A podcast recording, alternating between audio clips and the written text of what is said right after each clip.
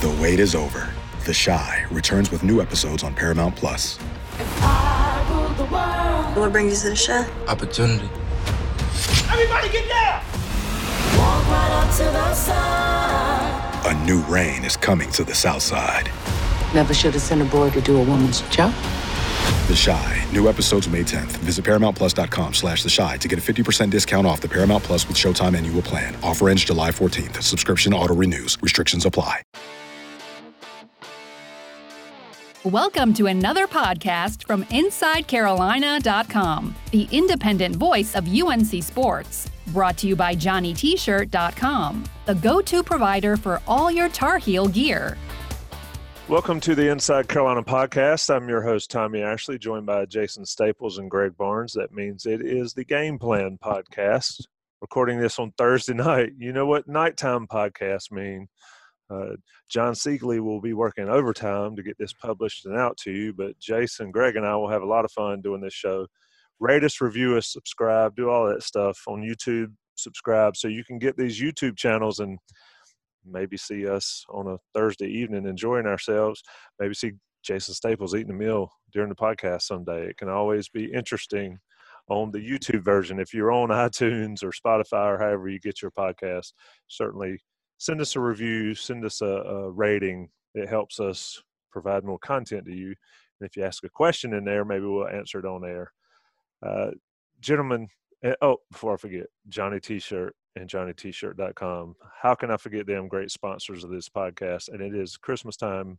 I'll talk about them in a minute, but you need to visit them and support them as much as possible. Get your gear there and there only. Gentlemen, it is uh, Wake Forest week. And first, I want to say this is the seventh straight game Carolina's played in seven weeks. And Greg, I want to ask you to who goes the credit for that? Because we see these games getting canceled left and right. We see uh, across the board um, problems with COVID across the nation.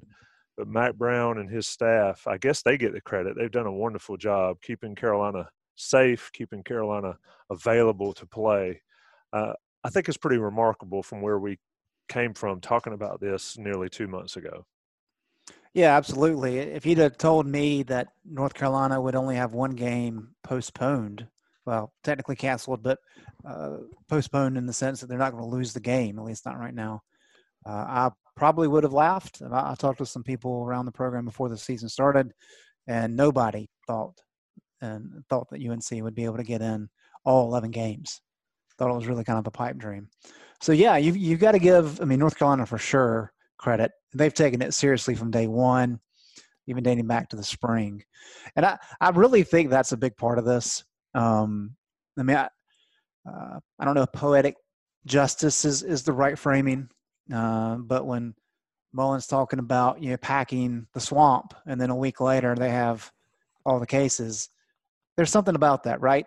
Um, and the fact that, that Mack Brown and a lot of these coaches in the ACC have been so adamant about doing it to the best of their ability and trying to keep everybody safe so they can you know, keep everybody safe, but also so they can get the games in and so that they can uh, you know, play for what they want to play for, so they can play for the fans, so they can play for for money to help the athletic department, all those things. And it's been a it's been an effort where they've just really kind of done a good job with it, and I think that goes a goes across the board. Um, I know you got the what was it the, the Pitt Georgia Tech game had to be rescheduled. They announced that uh, on Thursday afternoon. So things are still going to pop up for sure. Um, but I think the ACC as a whole has done a really good job in taking this seriously and constructing the schedule where they can move some things some things around because we there are a lot of games now on that December 12th weekend. Um, but that's how they scheduled it. They, they set it up so they had some flexibility uh, and as we sit here, the second week in November, so far so good. Certainly knocking on wood with how uh, how the nation is doing with COVID cases. Hopefully that does not change. Uh, yeah, we it is Thursday night recording this. You'll hear it Friday morning, and there's still time for for Wake Forest and Carolina to be uh, moved. But uh, you're right. So far, so good. J- uh, Jason, how uh, does By the way, I think I think there's one other thing we should also talk about here in, in terms of that for Carolina. And you notice there's there's actually there's two other things. One is the players have had to take all that seriously. Sure. Yeah, for that's that where to I was going. be the case. And and when you think about what that means as well, when you're in the hunt, when you actually believe that you've got a shot at playing for, say, a conference title or whatever, there's going to be more of a tendency to be disciplined with that. And that's something that I think the fact that Carolina is actually a good team and that they've actually embraced the idea that of the of the expectations and all that has kept them more accountable. Hmm. Right? I mean that that's a factor that it's one thing, you know, for the coaches to take this really seriously, but it doesn't matter if the players go out and, you know, go to a college party or, you know, go hang out on Franklin Street or whatever when, you know, the team's not actually meeting. So that's that's a testament to Carolina. So there are obviously two sides to this that you know, it wasn't Carolina that was the reason for the for the the other game to to get as you said, uh, postponed, quote unquote. Um, it wasn't Carolina's fault on that. So it still can happen from the other side, but I think that's a factor as well in terms of the players have been invested and fully sold, uh, fully bought into. I'm gonna I'm gonna make sure that I'm doing this right for my teammates and to try to win a championship. So that's that's another factor. The second thing, though, as well, is North Carolina has still not been hit as hard by COVID nineteen as some, you know, some other states and uh, and metropolitan areas as well. And I think that's also part of a part of the factor. There's there is there has been significant COVID nineteen here for sure, but you know you compare that with what has happened in certain large cities and all of that compared to you know some of the places around here. It's not been quite as severe as well with some of the with some of the places in the ACC, you know, not just North Carolina, but some of the places in the ACC where these schools are. Uh, they they it's been ducked a little bit more regionally, uh, I think, as as uh, in terms of where the campuses are located as well. So I think the first one is the bigger factor. The second one also can't be ignored completely. Yeah, and that tells you folks how much we do these podcasts, and oh, because that's the exact question I was going to ask Jason. Uh, it was going to be, how does that speak to the Mack Brown's program, his his program of accountability, and all those things? Jason answered it before I could and, ask. And it. coming out and coming out of Halloween weekend, I mean, a lot of people who listen to this podcast probably, uh, you know, old enough that you know you have to rack your brain a little bit, but if you you know don't don't uh, you know blow a gasket thinking back too far on this you know halloween on a college campus even when most of the students are uh, have gone home halloween in college tends to be a, a pretty fun endeavor uh, for a lot Oof. of people. So um, you bring that's one of those memory. things. I told you don't blow a gasket now. Thinking about this. Starting to sweat. but, yeah. You know halloween tends to be a pretty good time for college age students uh, and again when you're really invested you're you're going to be more likely to avoid that scene.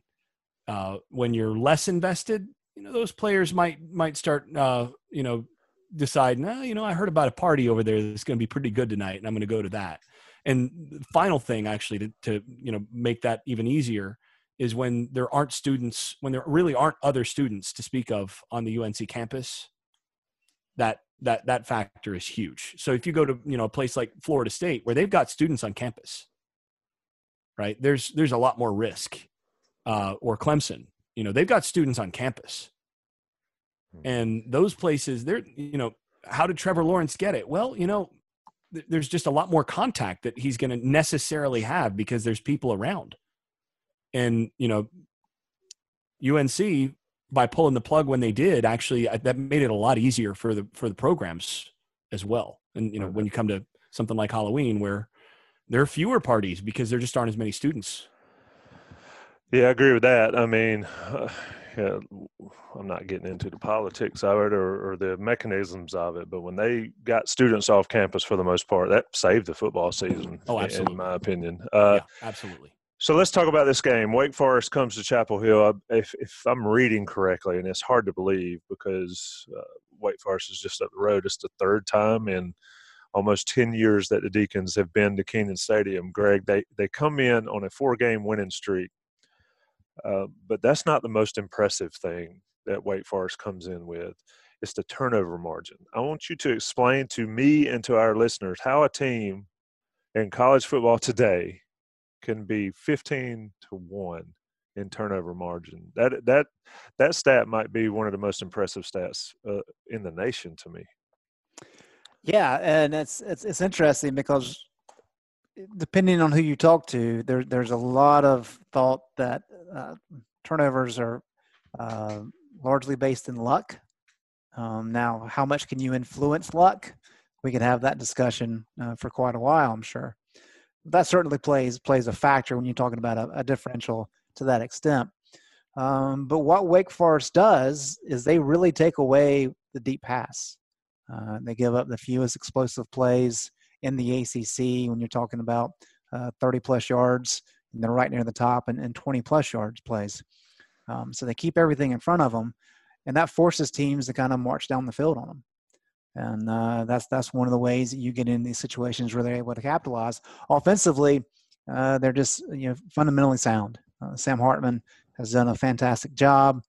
Uh, you know he, he's very smart with his decision making doesn't take any risks, uh, and they're able to move the ball effectively. Uh, and they hold on to the ball. I mean, he hasn't thrown a, a pick yet. So it's good coaching, a little bit of luck, and then some schematics. And when all those three things work for you, you end up with a, a ratio like that where you're plus what 2.3 in turnover margin, which is going to win you a lot of games.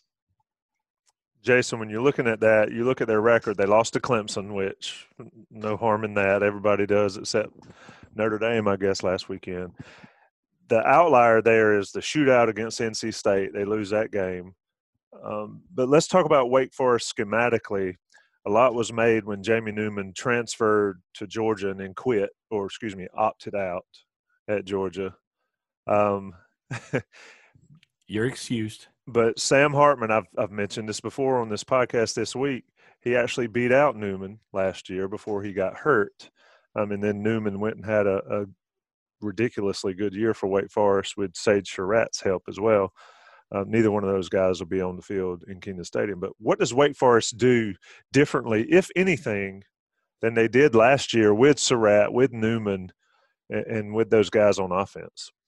Well, I think the biggest thing is that Newman was basically another running back at quarterback. I mean, and actually, I thought it was a weird fit for him to go to Georgia to begin with, because uh, you know he he he throws it well. He's a good thrower, but he's not like a you know NFL level, uh, NFL starter level passer. You know, drop back passer. In my view, he might end up playing in the NFL. He's got a strong enough arm, and, and there can be some development there. But what he did at at, at Wake Forest that made him so dynamic was he was able, with their extremely unusual like they, they've got a unique offense with what they do with that elongated mesh point where they just you know the quarterback just rides along and just you know they'll they'll go through the hole together.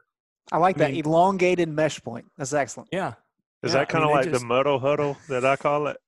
Yeah. Elongated muddle huddle. Yeah i mean they they just the quarterback will stick the ball in the in the running back's gut and then just you know they'll they'll sit there and and and this is a response to so many teams deciding to defensively deciding to try to muddy the the read so you'll have a um uh, like if you're reading the defensive end the defensive end will try to not turn his shoulders so much that the quarterback obviously has to keep it he's going to force the quarterback to to hold it just a beat and then go in on the on the running back because that allows allows the defense to to gain regain a little bit of the timing edge.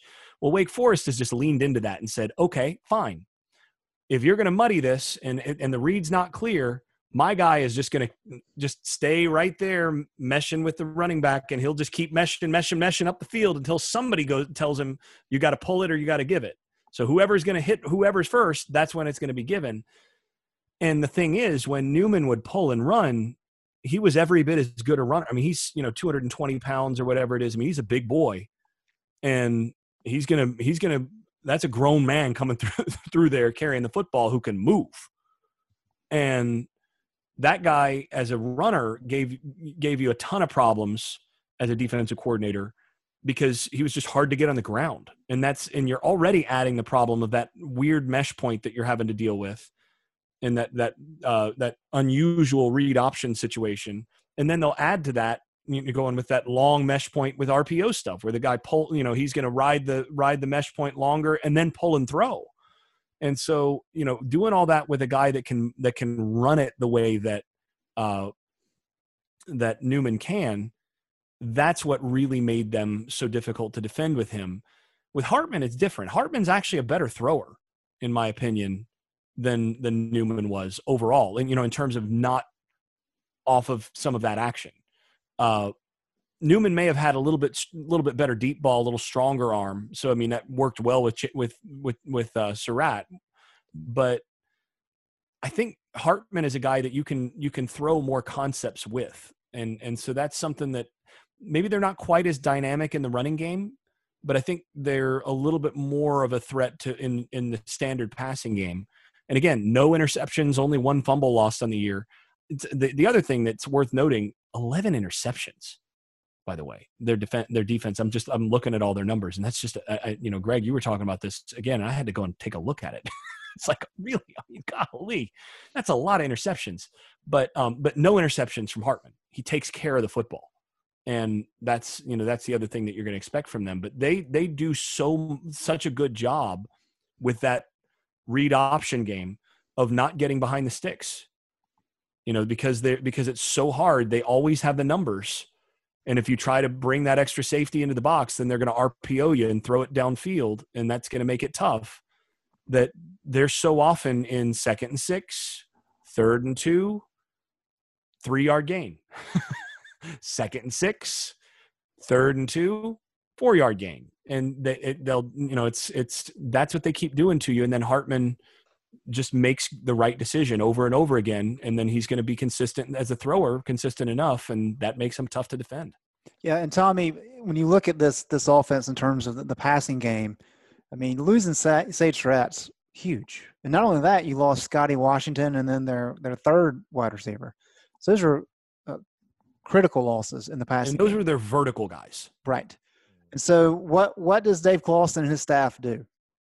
Well, uh, if you look at what they've done since the loss to Clemson, which was the season opener, they have carried the ball, run the ball 234 times. They have passed the ball 134 times. So 100, 100 difference there. It's 47 27 on average over the last five games. Uh, and so, kind of to Jason's point, they're, they're not asking Hartman to be a hero. They're asking him to make smart plays. And they're relying on their run game. Um, and then their defense has been good. Their defense has not been great. But look, when, you, when you've got that kind of turnover margin and you're looking at kind of, I mean, when I look at Wake Forest, you're looking at, okay, this team is 27th nationally in red zone offense. They score almost every time they get into the red zone. Third nationally in turnover margin. Uh, they're converting third downs, not at a great level, but 38%. It's not terrible.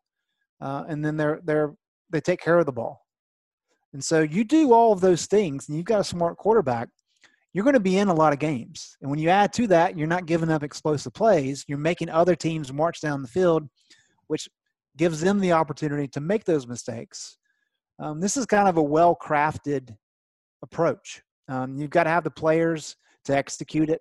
You've got to have guys to know their roles, know their jobs, and, and make sure they make smart plays. Uh, and you can cover up a lot of talent deficiencies that way. So I think you got to give Dave Clawson a lot of credit for the way that he's coached this team, even though they don't have some of the weapons at some of the skill positions that maybe they had last year. Greg, a lot of people always would talk about Duke does not beat themselves. Wake Forest is the epitome of not beating themselves with the things you outlined there. Uh, looking at them, they've got the running backs, Walker and Bill Smith, have been, you know, that's their version of Javonte Williams and Michael Carter. Not to that level, but then Roberson or Robertson, and I apologize for mispronouncing his name if I've done so, uh, can make plays and he's got the speed to get loose. He had the 80 yarder against Syracuse. Greg, uh, let's before we get to the game plan portion about what we think will happen, what's the loss, potential loss of Brian Anderson mean to the North Carolina offensive line?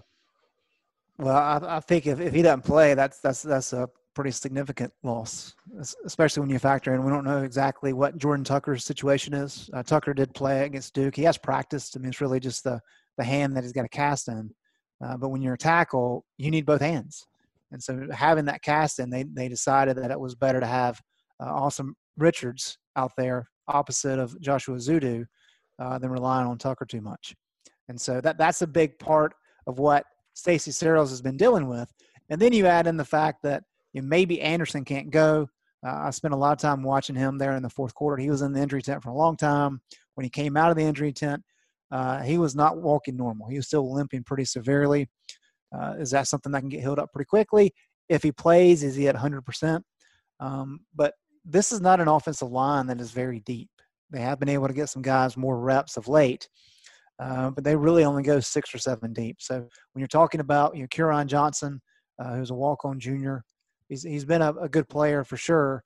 But when you're having to rely on him as your starter, uh, that puts a lot of pressure on the young man, and that kind of changes your dynamic because Brian Anderson, regardless of of his skill set and talent level, he's really emerged as a leader on this offense. I mean, when you talk to, to coaches, they point to Sam, obviously, Michael Carter, and Brian Anderson are kind of the big leaders on this offense. So you lose that that guy up front who can really communicate so well with, with everybody along the offensive line. So uh, it is a, it is a big loss uh, if he's not able to go, especially with and we'll get to this in the game plan portion, Tommy.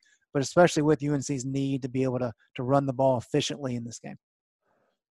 Jason, let's let's rank the importance of players on an offense. Quarterback number one, right? Who's number two? Wide receivers, right? Who's number two? Bit, it depends a little bit on what offense you're running, but I mean, uh, can, Carolinas. You can, you can, make a strong argument that number two is going to be your center. Mm-hmm.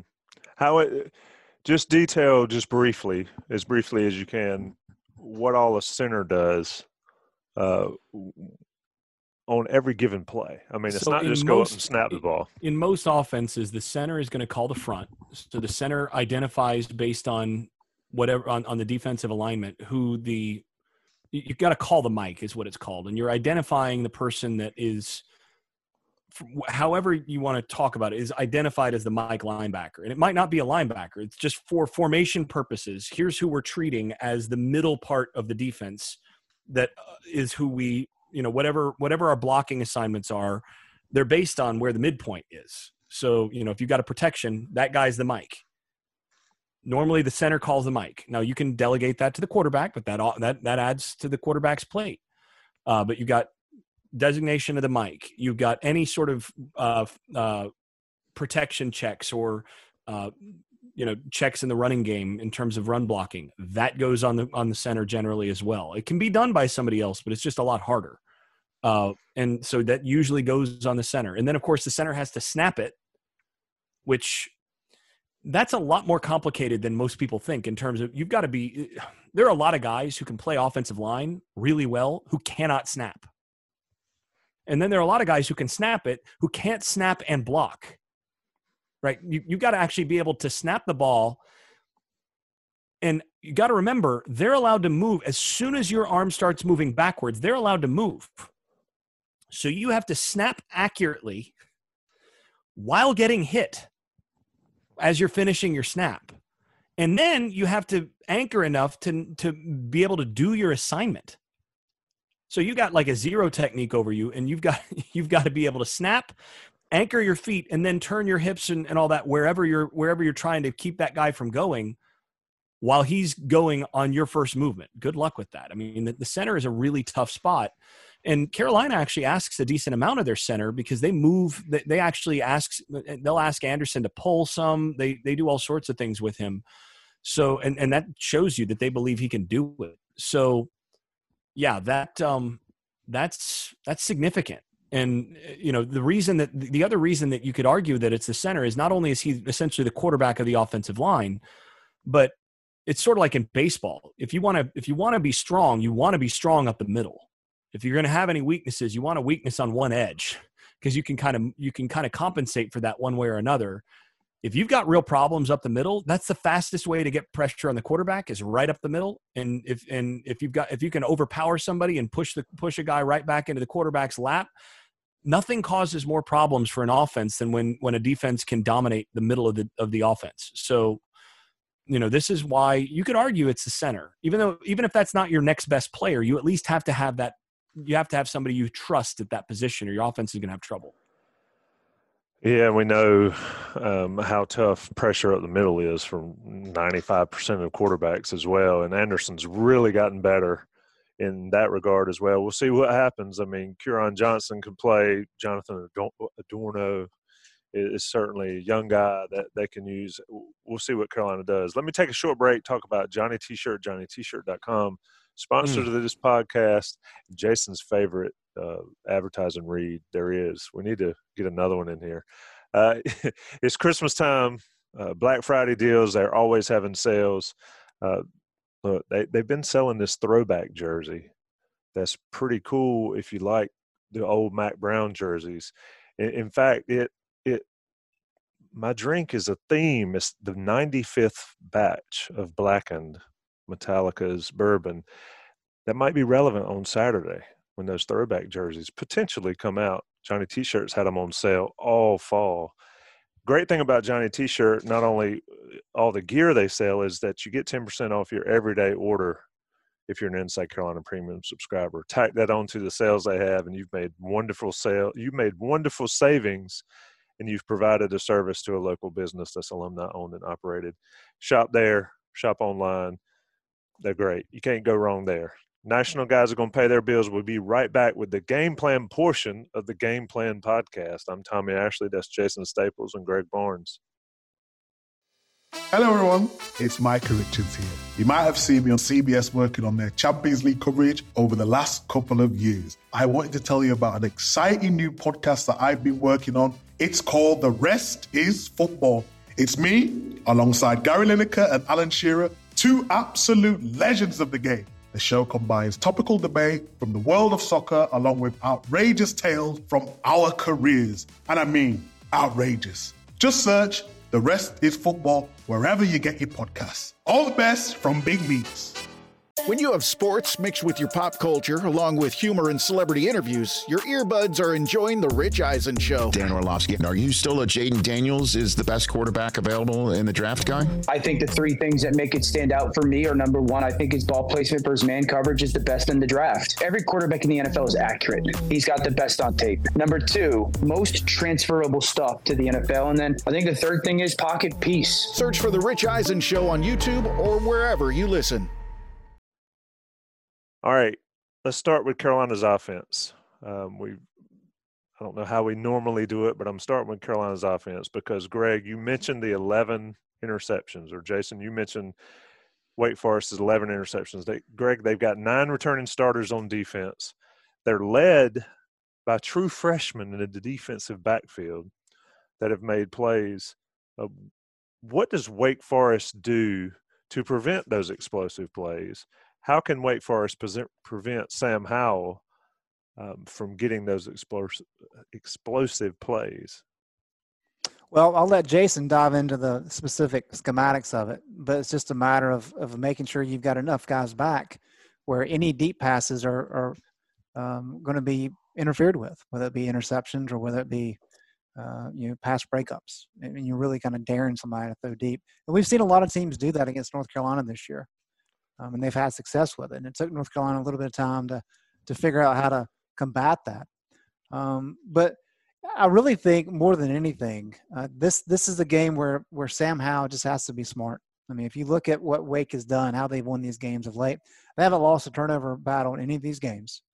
Uh, and the last couple ones, they've been you know, plus two, plus three, and that's going to get it done. Um, and so, what what North Carolina is going to have to do is they're going to have to be able to sustain drives and they're going to have to have success running the ball. And so what you're going to see, you the Duke game um, was interesting in that Duke was determined to take away the run, and so North Carolina was able to utilize uh, the pass game, really the quick pass game, early. I think 14 of the first 20 plays were, were pass plays. Some of those are RPOs, of course.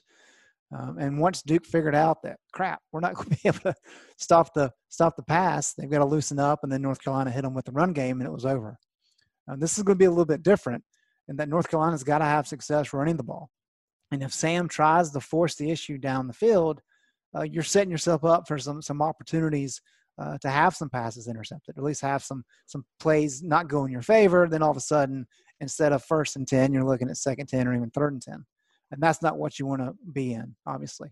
So I, I think this is a game that we get to see some discipline out of Sam, and how Phil Longo does a good job with him.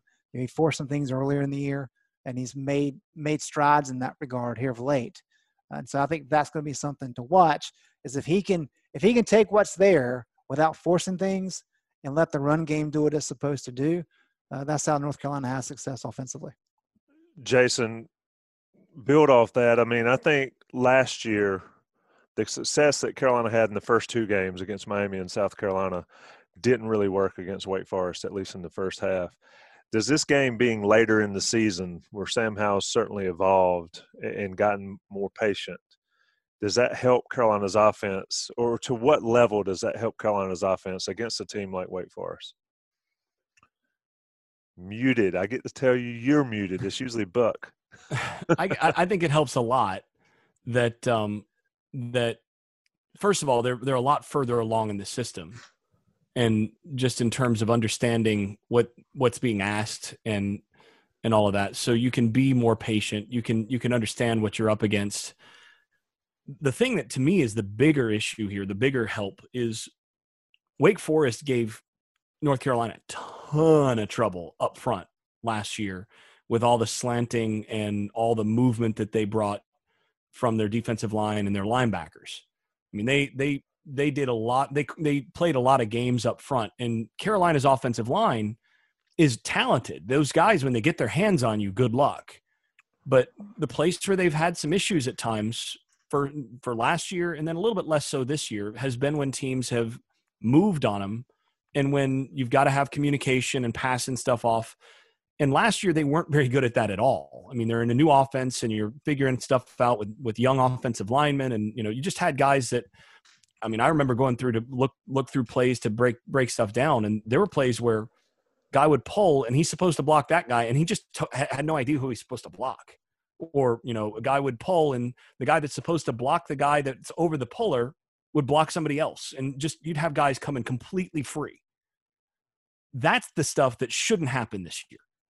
And it hasn't happened all that much this year. It's happened a few times here and there but that's going to happen against you know on occasion you know even with experienced teams but it's happened a lot less.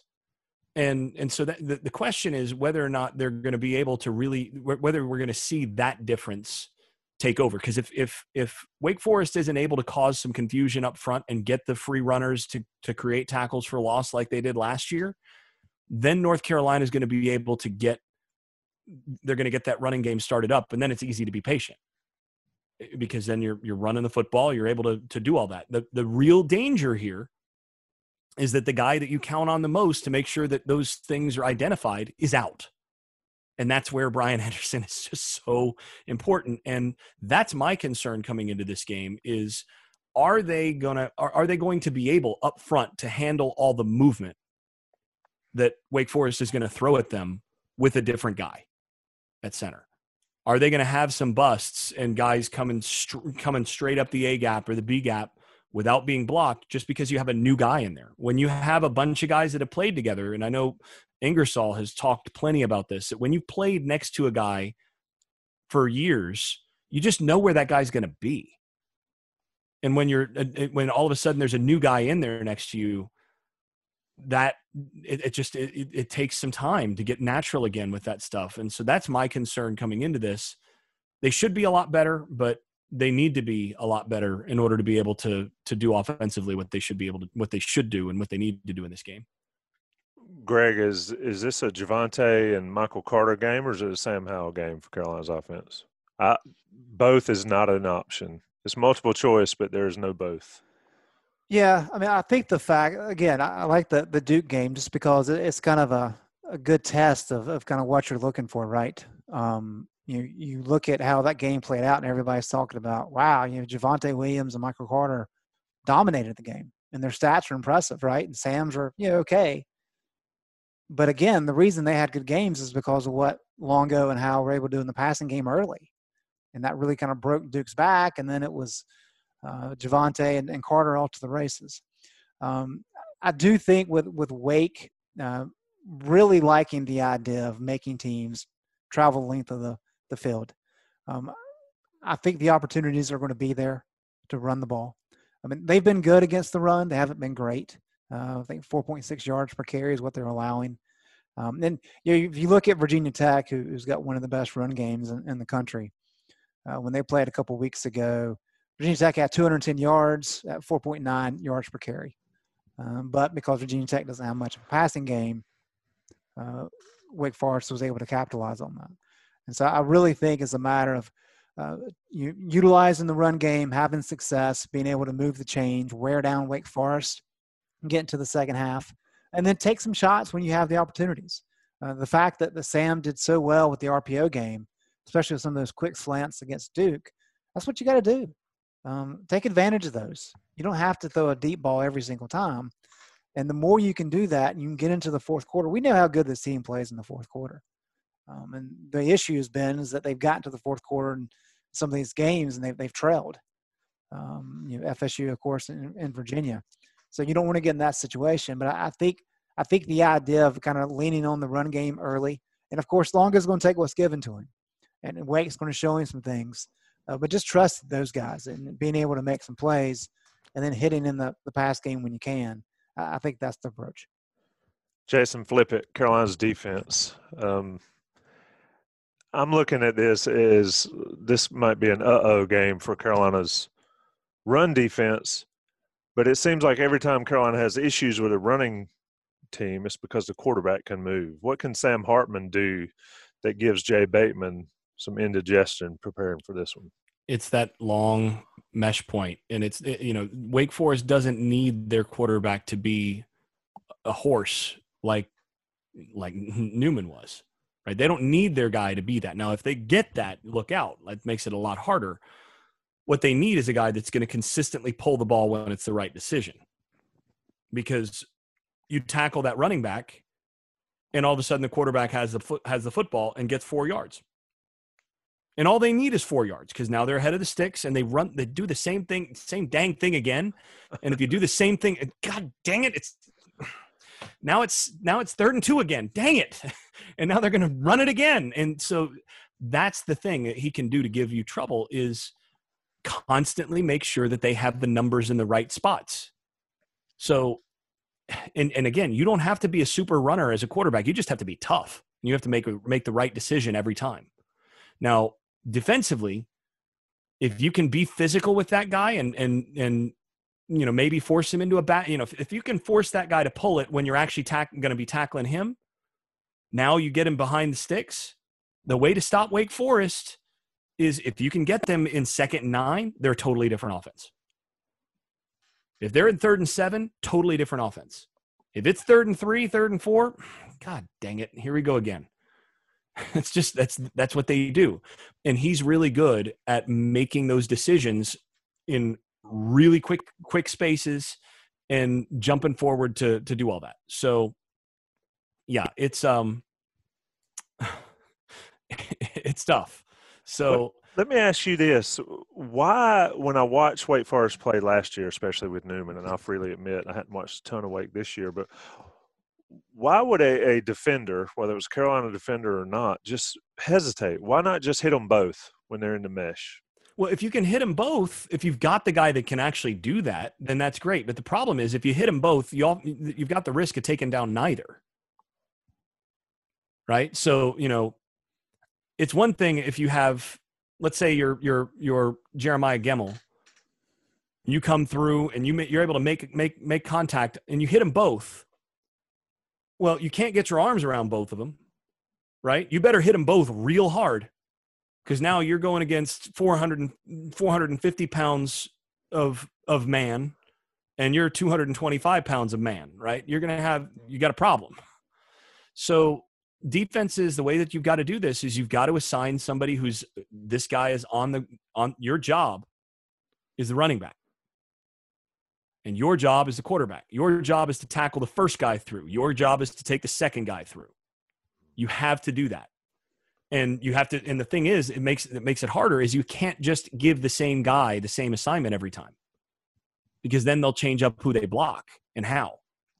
So, okay, every time we've, you know, Jeremiah Gemmel's going to be on the running back every time. Or we're, you know, we're going to always have this defensive tackle is going to be the guy that we're going to assign to that gap and he's going to have the running back every time.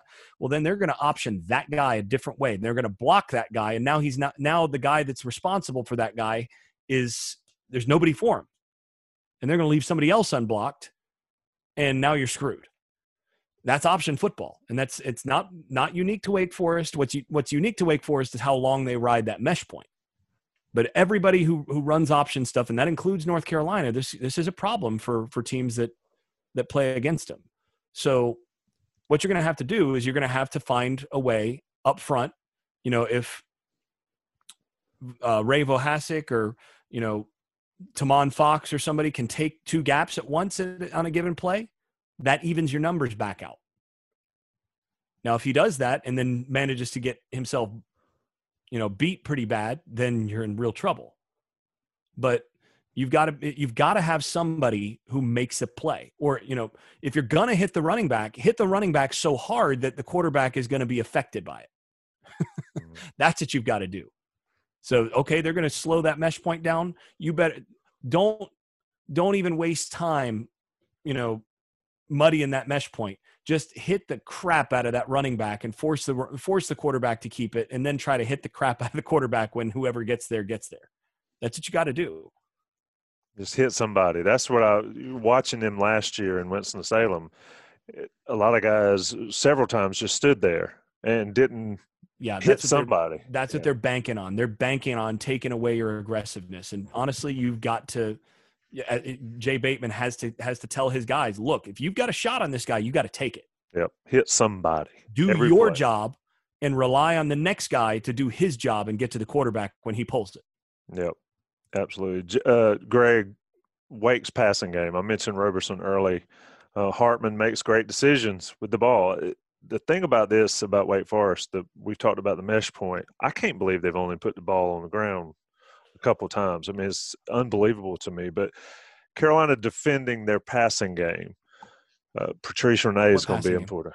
Well, they can throw it. Uh, I mean, he's got 33 catches for 490 yards. I, I envision a Wake Forest or excuse me, a Georgia Tech type yeah. deep shot. But Greg, where does Carolina on the defensive on, on the back four or, or the defensive backfield? Who stands out in this one? Do you think? Well, that, that's the, the great question, right? Because we don't exactly know what Kyler McMichael's status is. Um, we don't know Don Chapman's status. Uh, the hope is uh, Chapman's going to be back. We'll have to wait and see. Uh, so you know, when you're when you're having to rely on guys, I mean, North Carolina's four starters in their season opener did not play against Duke in the secondary. Uh, that's significant, and credit to the guys that were in there who did a pretty good job. Um, but you you've got to be careful. One thing I would point out though uh, with Wake kind of leaning on the run game a little bit more. They, they've thrown the ball 172 times. They've Hartman's been sacked 21 times, and that, that's not a really good ratio. And so I, I think really what you, what you're looking to do is you limit the the run game as much as you can first and second down. We we talk so much about winning on first and second down, and you get Wake into these obvious passing downs, then that's where you can have some success, and that's how you can get off the field. And like Jason says, you third and four, versus third and seven, completely different. And uh, I think that's that's kind of where the, the margins are for where North Carolina can have some success uh, defensively. And if you're sitting at third and three or third and four, passing game's a whole lot easier for Sam Hartman. Um, and so that that's where you've got to get creative. But the, the main thing for UNC is to win on first and second down, to get into some of these downs where you know exactly what he's going to do, and you send guys after him and, and try to at least force him out of the pocket, kind of get him down before he can he can do some damage down the field. All right, I ask all those questions because it's going to come up relevant in my prediction. Um, Jason, let's go to predictions. Carolina and Wake Forest in Kenan Stadium, 12 noon. Carolina's had some success in noon games, especially in Kenan Stadium. What happens on Saturday, Jason? So I, I'm concerned a little bit about some issues early in the game, in particular, thanks to the uh, the Anderson absence. That uh, with the way that Wake Wake is really active up front, they give they give teams trouble with how quick they are. And Carolina's offensive line is huge, and you know one one of the things that you can do to try to give them trouble is actually give them force them to have to block guys that are, that move a lot and are really quick and caught and get quick penetration and all that.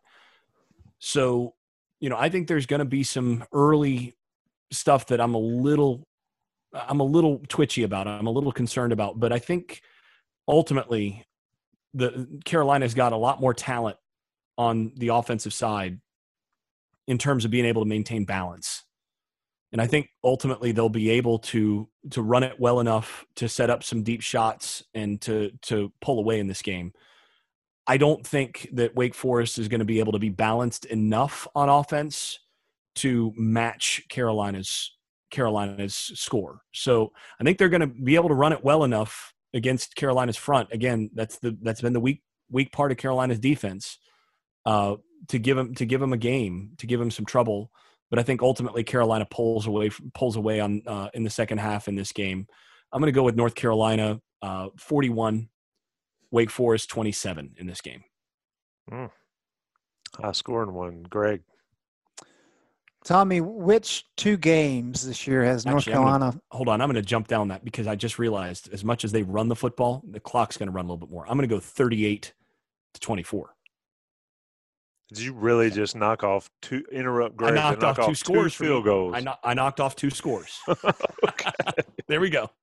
Well, now I've got to take some time to think about this. Um, but but Tommy, which which two games has North Carolina won the turnover margin this year?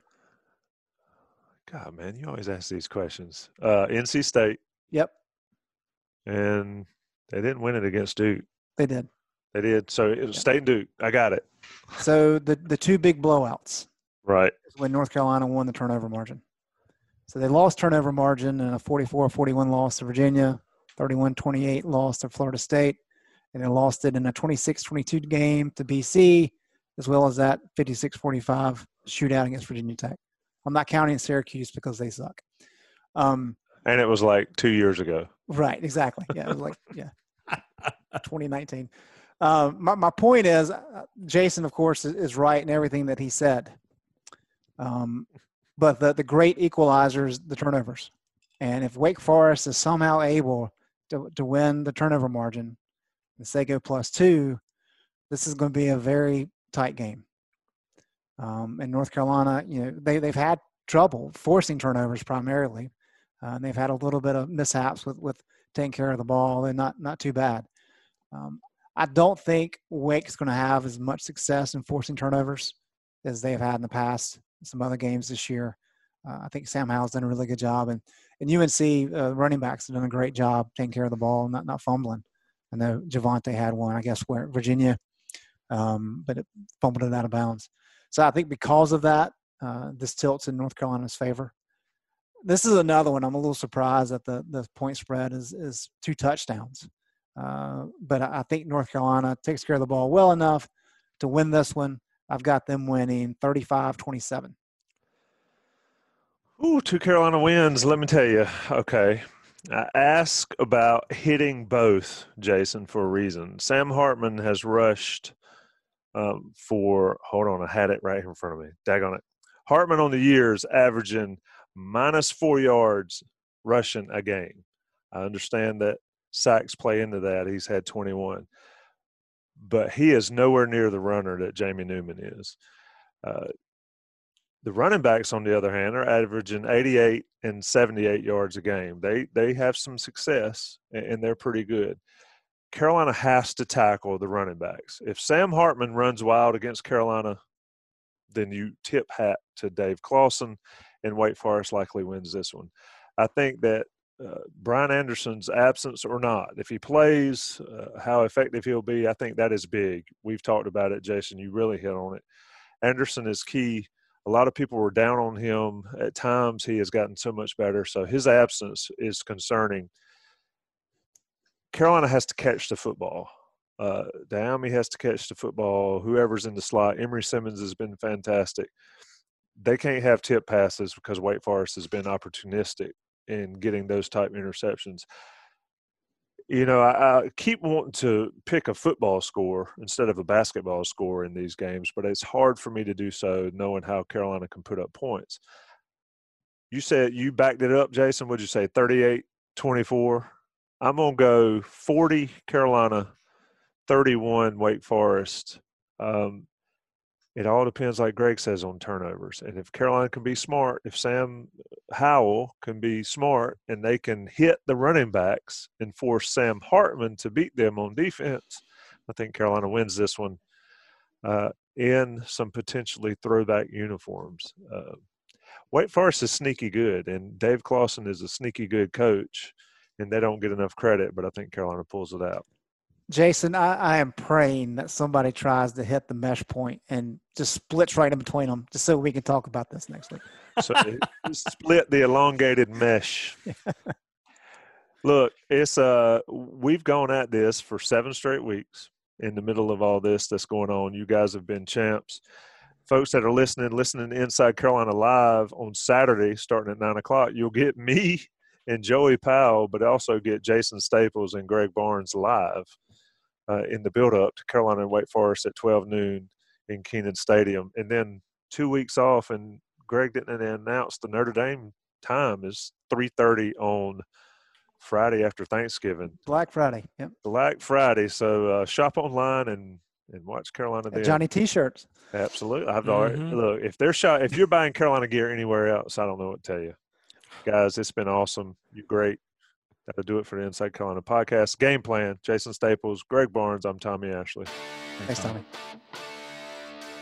Thanks for listening to another podcast from InsideCarolina.com. Brought to you by JohnnyT-shirt.com. Where to go for your next Tar Heel gear purchase. The chilling new original docuseries on Paramount Plus. Why did he kill his family? The answer lies across the ocean in a woman named Sylvie. She's a can model. Where desire leads to deception. I ended up spending twelve and fifteen thousand dollars a day. It was addictive. And obsession leads to murder. Who did this to your family? You can't really maintain a fantasy forever. Control all Desire. Now streaming on Paramount Plus.